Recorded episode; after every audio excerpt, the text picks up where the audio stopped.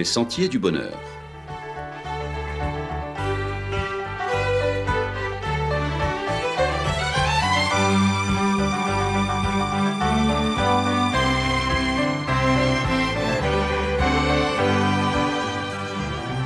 Une émission qui vous apporte un message d'espérance, de paix, de joie et de confiance. Chers amis auditeurs, bonjour. Abstiens-toi de t'abstenir. Les politologues ont fait le tour de la question en analysant et en tentant de comprendre les raisons de la grande abstention d'une bonne partie du corps électoral. Abstention qui atteint le record absolu de 58,4% au niveau national lors de la dernière consultation pour les élections municipales. Plusieurs pistes ont été avancées. Les Français n'avaient pas la tête à cela. On a pointé la période extrêmement longue entre les deux tours, une campagne à tonnes sans réunion et sans tractage, le contre-coup de la crise sanitaire du Covid-19 créant la peur de la contamination.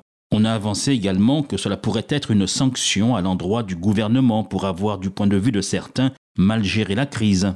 Cela pourrait être également une défiance et un changement de culture. On a perdu le sens du vote comme devoir moral. D'autres ont pointé encore un désenchantement certains niveaux de la société envers la politique. On a noté également que les jeunes et les milieux populaires sont démotivés. Une chose est sûre, les sondeurs de la politique sont restés assez perplexes vis-à-vis de la contradiction qui apparaît dans le comportement des Français qui revendiquent dans la rue, parfois avec force et fracas, réclamant toujours plus de démocratie participative, et alors qu'on leur donne l'occasion de s'exprimer librement, de plus dans une élection de proximité, ces mêmes Français boudent et snobent cette élection emblématique de la possibilité pour le citoyen français d'être acteur de son environnement local. Quelle qu'en soit la raison, on ne peut que constater que les Français semblent être les enfants gâtés de la démocratie à l'occidentale, car, à travers le monde, c'est un privilège rare que de pouvoir avoir ce droit à la parole, cette possibilité de s'exprimer, de peser un tant soit peu dans la conduite des affaires qui nous concernent, alors que Paul Valéry a pu dire La politique, c'est l'art d'empêcher les gens de se mêler de ce qui les regarde. Ce qui se passe actuellement en politique devrait attirer notre attention sur ce qui pourrait se passer dans le domaine moral si l'on prenait cette pente. Peut-on rester dans l'abstention Peut-on ne pas se prononcer? Peut-on être et demeurer indifférent et dans une distance constante face à ce qui se passe dans ce monde? Or, nous le savons, notre société, le monde sont orchestrés par des valeurs. Qu'on le veuille ou pas, il y a deux valeurs qui décident, celle du bien et celle du mal. Et à moins de laisser les forces obscures se développer et nous entraîner à notre perte, on se doit de prendre position face aux grandes questions de notre temps, le racisme, l'écologie, la justice, la liberté, le droit des minorités, les droits de l'homme, la condition de la femme, et il y en a bien d'autres. On ne peut demeurer neutre à moins de préférer son confort, sa paix, sa tranquillité égoïste, et se murer dans un silence coupable. Il faut voter, il faut prendre position, il faut se prononcer. Croire que l'on pourra faire sa petite vie tranquillement, sans se mouiller, en restant planqué, comment est-ce pensable? Nous ne sommes pas des Robinson Crusoe si jamais celui-ci a existé, et en tant que citoyens de ce monde, il y a longtemps que nous avons perdu notre innocence virginale. Ce n'est tout simplement pas tenable.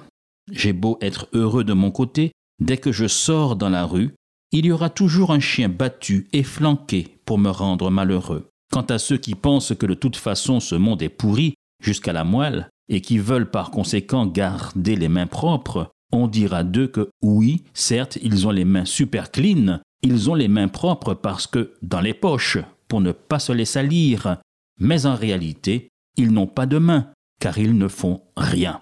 Si on participe à cette société et qu'on en tire quelques bénéfices, même secondaires, alors on se doit de mettre la main dans le cambouis de ce monde pour tenter de l'améliorer, ce qui est le devoir du chrétien s'il veut être sel et lumière de ce monde.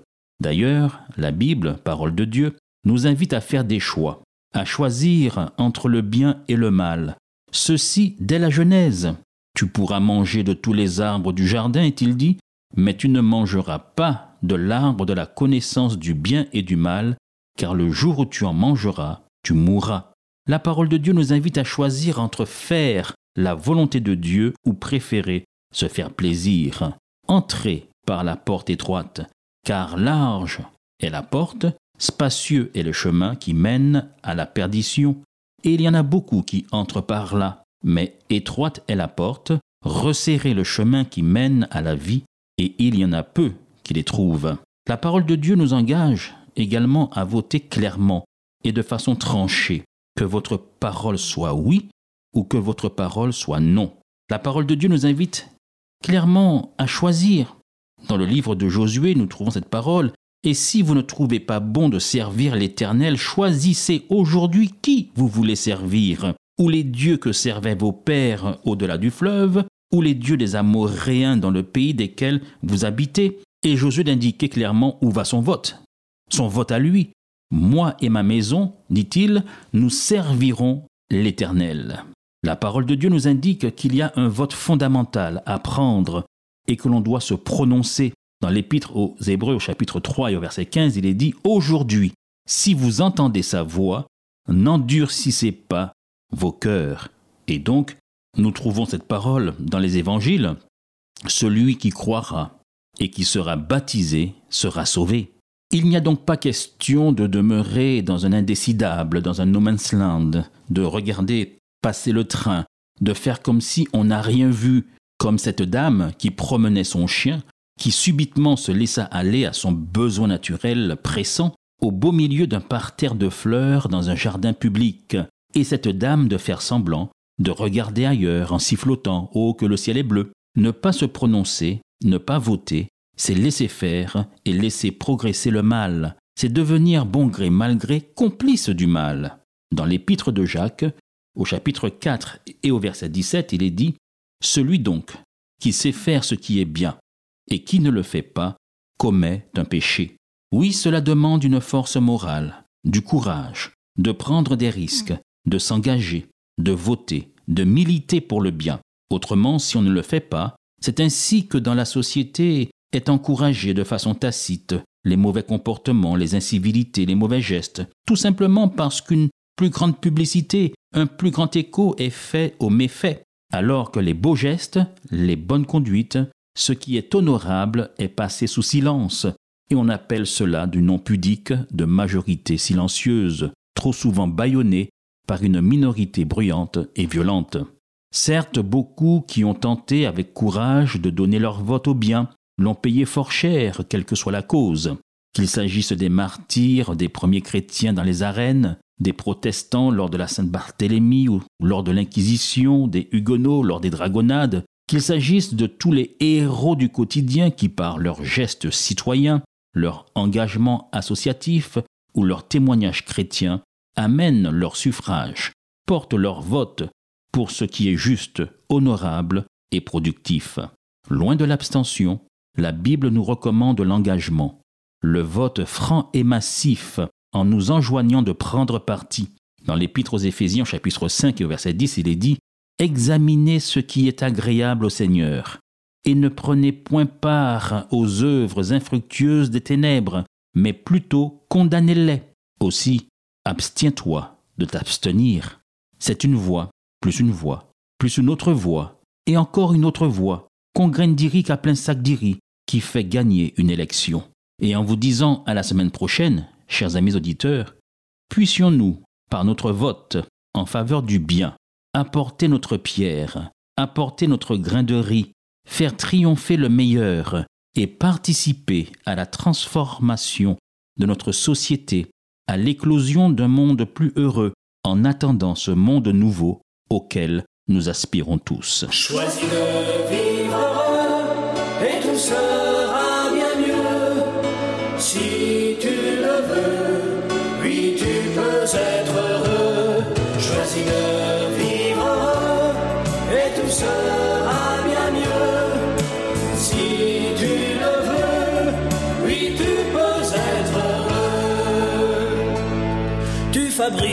ton malheur en recherchant le bonheur dans des lieux où tu ne trouveras jamais. Si tu cours après le vent, tu vas rater l'important et tu ne seras quand même jamais content.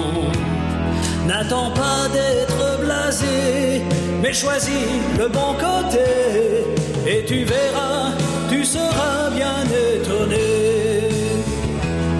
Choisis de vivre et tout sera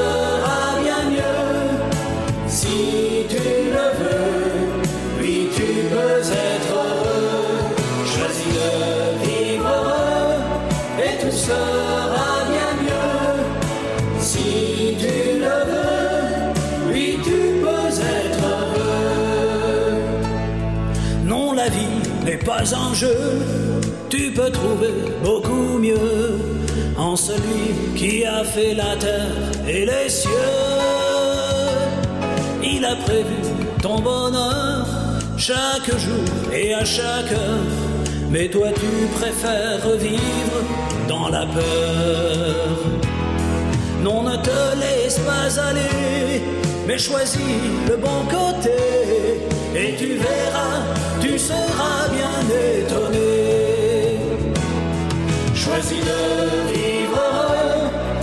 Et